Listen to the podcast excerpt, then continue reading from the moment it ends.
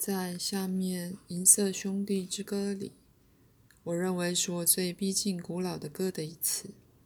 纵使这个是在一种正常的意识状态里开始。本来我开始写一首诗送给罗，但当我们写完了第一节时，我就落入了苏玛丽里。从那以后，我便得到一节苏玛丽诗，然后起翻译，然后另一节苏玛丽诗等等。然而在诗的中间来了两节翻译，而没有苏玛丽。至今，这是这种事唯一发生的一次。现在，当我读这诗时，我知道它是内在意义丰富的源头。段落的每个字都打开来，要花些时间才能发现这歌的隐藏讯息。但至少以下，以下是第一个翻译。我如实的将这首诗呈现出来，《银色兄弟之歌》。挂号在某个层面。与罗和我有关，这一指我们在一起的历史。在下个层面，它一指银色兄弟之歌。挂号，你领我到炉边与倾席，而抓住比你希望还更多的，至少以我们当时所知而言。魔法在我们岁月周遭滋长，仿佛一片银色围篱，可开可关，但在那儿感应到闪亮的极静之圈，不久便说出陌生的语言，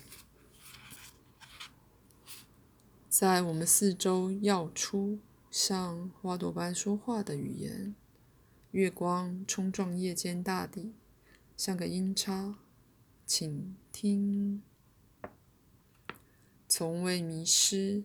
我静止，我的沙沙声藏在银色站立之地，冷静留着，却凝神静听。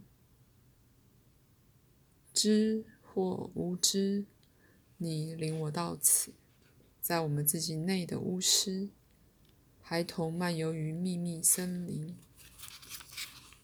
知道昔日之魔法语言，当野兽、花、鸟语、岩石，每个都大声说出一个字母，并予以萌生回应的大地对话。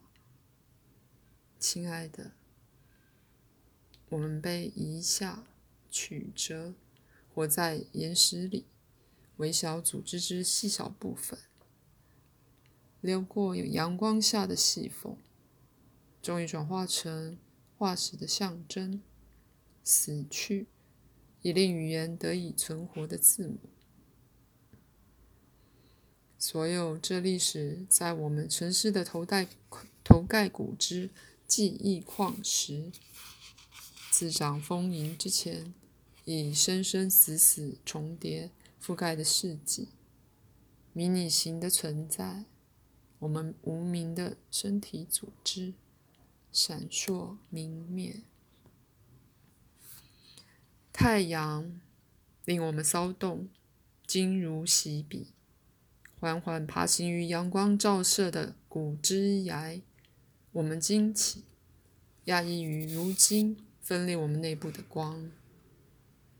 我发言，而字母重组，我的世界化石如种子蜿蜒上升。生长成语言辞，看不见的生物。我们是银色兄弟在说话。爬上悬崖，在骷髅之间，明亮光朵间，我感受到我也在其中移动，并且砍埋的一个自己，匍匐蔓延于。尚未说出之历史间，但你们在我身畔，而我们是银色兄弟。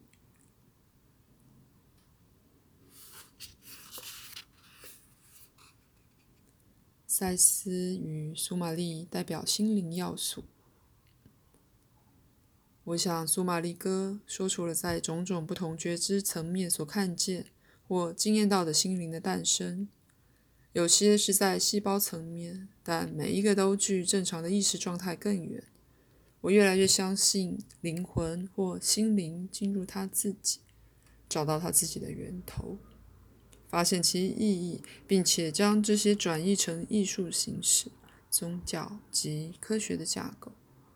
自己从其中创造他自己的生命，或在特殊的例子里，整个文明自其中形成。我认为，在我自己或任何其他可与之比拟的经验里，我们可以回溯自己诞生的步骤。当自己由无意识上升到有意识的表现，形成其联盟、文明、宗教、艺术及科学。我相信这适用于个人的发展，并且也反映人类的经验。以历史的说法，我们选择我们想要跟随的形而上学，而显然我们可以选择其他非常有效，而且比我们现在西方基督教这条路也许更优越的路。但任何对实相的文化新看法，原先都源自心灵，而按照其推动力、力量及说服力。在我们的世界里，繁荣或保持潜在。我相信外在的观念架构不再反映内在的心灵了悟及知识时，它会被推翻。人回到他的灵视及启示里，本能的知道，唯有心灵丰富的创造力能带来新的洞见。他们随之会结合成更有意义的组织。活着的心灵是活泼的。他必须丢掉不合身的旧衣服，而做出新的来。老神不死，他们只慢慢退隐到由其他取而代之。代之，但神指也只是心灵的镜子。只不过，心灵是什么？而其私人与群体的经验、知识及理解又有多广大呢？答案在心灵本身。以及我们对它的经验之内，信仰系统反映了心灵的知识转译成文化的组织。任何这种系统对于保有他们的文明都仿佛是不正自明的。当普遍被接受的知识系统无法解释我私人的经验时，我短暂的背离了它。换言之，社会也会这么做。举例来说。我认为赛斯资料及苏玛丽也有矫正作用，在于他们试图改变现在被抱持为信仰的流行风尚。两者都是立体声式的代表我心灵的要素，而由之升起赛斯这位气势慑人的老师，在知识上、知性上比我自由，才气焕发的详细解释一些理论，那是我作为一个个人所需要的。并且为我是其中一部分的社会同等需要的。带着阴性特质的苏玛丽将古代女祭司的预言带到最前面来。赛斯是实际的，他不断的将启示性资料运用在日常生活上，而用它来阐明并重组正常的生活模式。如你后来会看到的，我相信还涉及更多的东西在此。我只谈到无意识的心灵以及其转化与创造的力量。苏玛丽的形象学出现在诗与歌里，将装扮成古老的手稿翻译成现代用语。在那之外，一个更高的数学体系正在成型，或不如说，我是在收到它的过程里。附带的说，这资料以苏玛丽的形式给了罗。但他无法翻译它。其他要素仍在发展中，如我提到过的，有时候我会听见太快或太慢而无法翻译的声音。我的神经系统仿佛在做某些调整。这些经验令人既高兴又挫折。它要不就像是我在试图接收以无法置信的速度说出来的对话，不然就是以很慢的速度说出。是我要等一句话说完，得花上一世纪。我曾试图翻译这种资料，有时候在塞斯克里，而得到程度不一的成功。所有这些发展不到一个月就几乎完全成熟。我开始在睡眠中说苏玛丽，我的一些学生也如此。有时候在早晨，我会觉知苏玛丽的意识层面，对准频道，而收到并且翻译三到四首歌。在班上有许多苏玛丽戏剧，主要有两种声音：轻快的女声以及深沉得多的男声。我以后见之明写有关，我以后见之明写有关苏玛丽起源的诗。当时我对这语言的目的以及这现象本身的含义感到好奇。我们针对这个主题。问某个层面的意识在另一个层面发生了什么事？上了好几次赛斯课，我对创造性的增加很很感欣慰。一如往常，我认为正常生活的丰富意味着那些内在事件是有益的。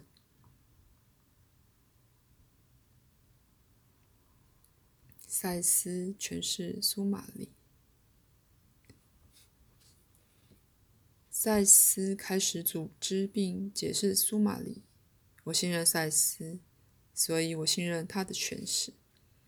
在一九七一年十二月八日的第五五九九节里，他将苏玛丽语言比喻为一座桥。在那节课里，他说：“在你与我一起做的工作里，会提供林林总总的数学方法，会用到步骤及桥梁。”只问一座桥是否是真的，并没有意义。它存在，它让你偷到某处。一座桥是个有效的现实，不论其建筑或可能写在上面象征符号的种类，或其颜色或建造的材料。苏玛丽语言是一座桥，而你那种说法是有效的。它会引领你进入内在感官的利用。远离已然载满了言外之意的众所喜爱的片语及熟悉语言的限制性。以那种说法，苏玛丽语言是一座桥，一种沟通方法。它是有希望在你进入感知之内心的一个没有逻辑结构的载具之开始。我希望它终究会容许你更充分体验到在肉体感知与具体转译之下的内在认知。一座桥梁，既你能迎来又能送往，并且在两者之间运货。以那种说法，苏玛丽将作为一种方法，带你更深入内在认知的本质，然后容许你再回来以样板的语言模式重译你所学得的，却非自动的转移。因此，这种语言将有效的阻挡内在经验的自动翻译。赛斯继续对一般字母的本质以及语言的诞生给了发人深省的资料。当我开始试着解解读所有累积中的苏玛丽，包括录音带及稿件，我将会研究那些资料。赛斯相当具特色的加上：苏玛丽将用为扩展你们观念的方法，而非教你以不同却更排外的样板方式去。转译经验，在下一节第六百节里，他说到苏玛丽的声音是重要的，除了给予任何特定字眼的意义之外，在那语言里用到的声音有自己的重要性，而以自己的方式代表或暗示大半为无意识的感受。不过。那些感受是内在认知的末端。我们将用声音带我们更深入内在风景，在那儿物体及其代表性两者必终必弃我们而去。换言之，我们将利用语言使我们终能停止用它。这多少将是慢慢钻研内在感官更深奥方法的开始。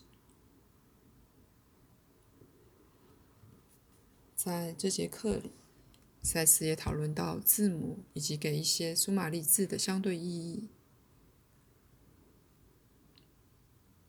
S 开头这个字意指内我在其种种不同的经验里采取的变貌，这是一个暗示关系的字。你们的语言没有这样的字来形容，因此 S 开头这两个字变成灵魂的变貌，彼此嬉笑。所有这些在一句话里，回到音值 （sound values）。赛斯再次说：“苏玛利语言有个结构，但它却非我们习惯的那种。其有效性是与它的节奏与身体节奏的同步性有关的。那声音本身启动了平常没有以任何有意识方式用到的那部分大脑。它是一种有纪律的语言，因为其自发性比任何你们认识的有个大得多的秩序。”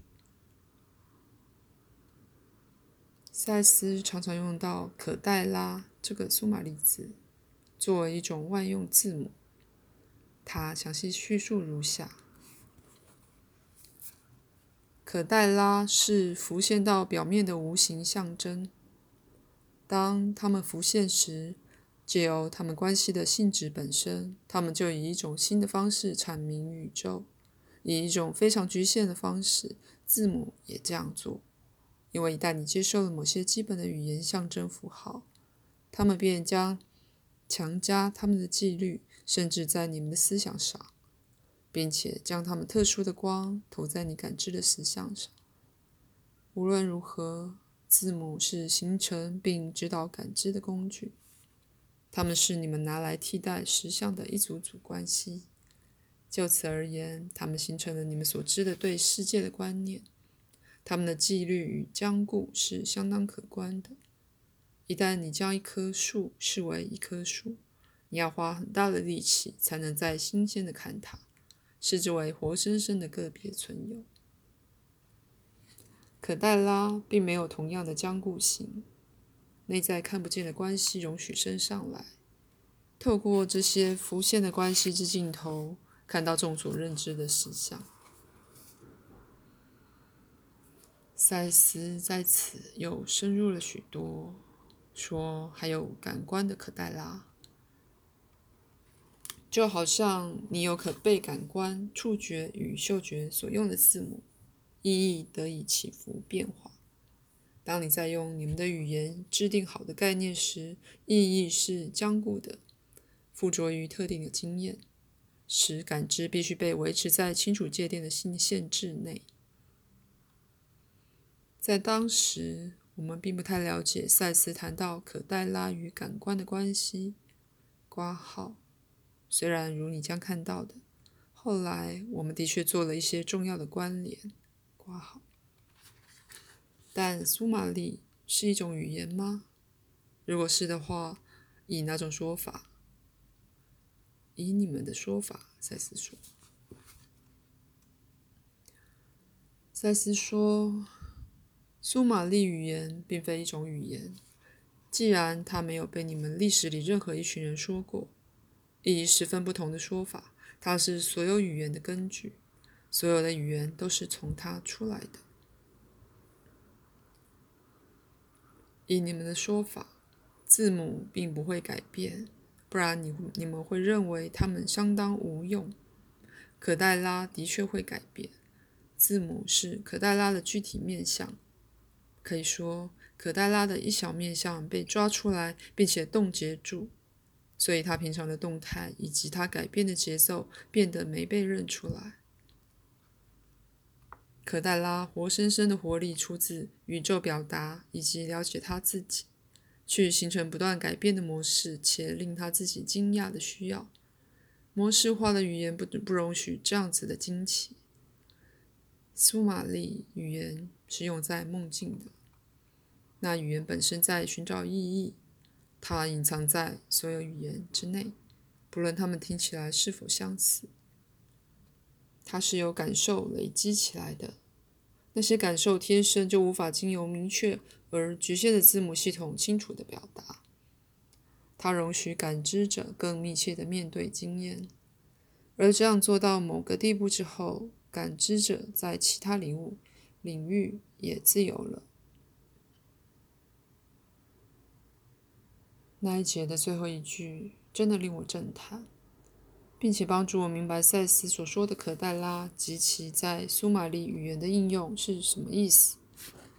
他说：“如果你是在许多领域都有成就的艺术家，你可以将某种特定感受转移成一幅画、一首诗、一首名曲、一座雕刻、一部小说、一出戏剧及一件了不起的建筑艺术。你可以以更大的次元感知，并且感受经验。”因为你的表达不会受限，而无选择的自动的转移它到某个特定领域，所以可黛拉与字母不同。可黛拉打开了更大的形形色色的经验与表达。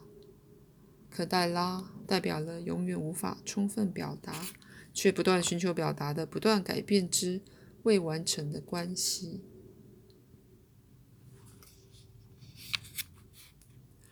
显然。这种多重表达现在常常在班上用到。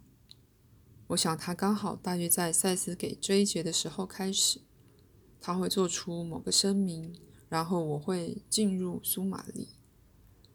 仅有一首苏玛丽的歌，以不同方式表达同一句话。赛斯往往会评论，而每个表达都带出同一论点的不同面向。苏玛丽发展。及这些课带我们度过了一九七一年的冬天，进入一九七二年，我在写自传，同时写有关班上经验的书。我们与罗的母亲一同度过星期天。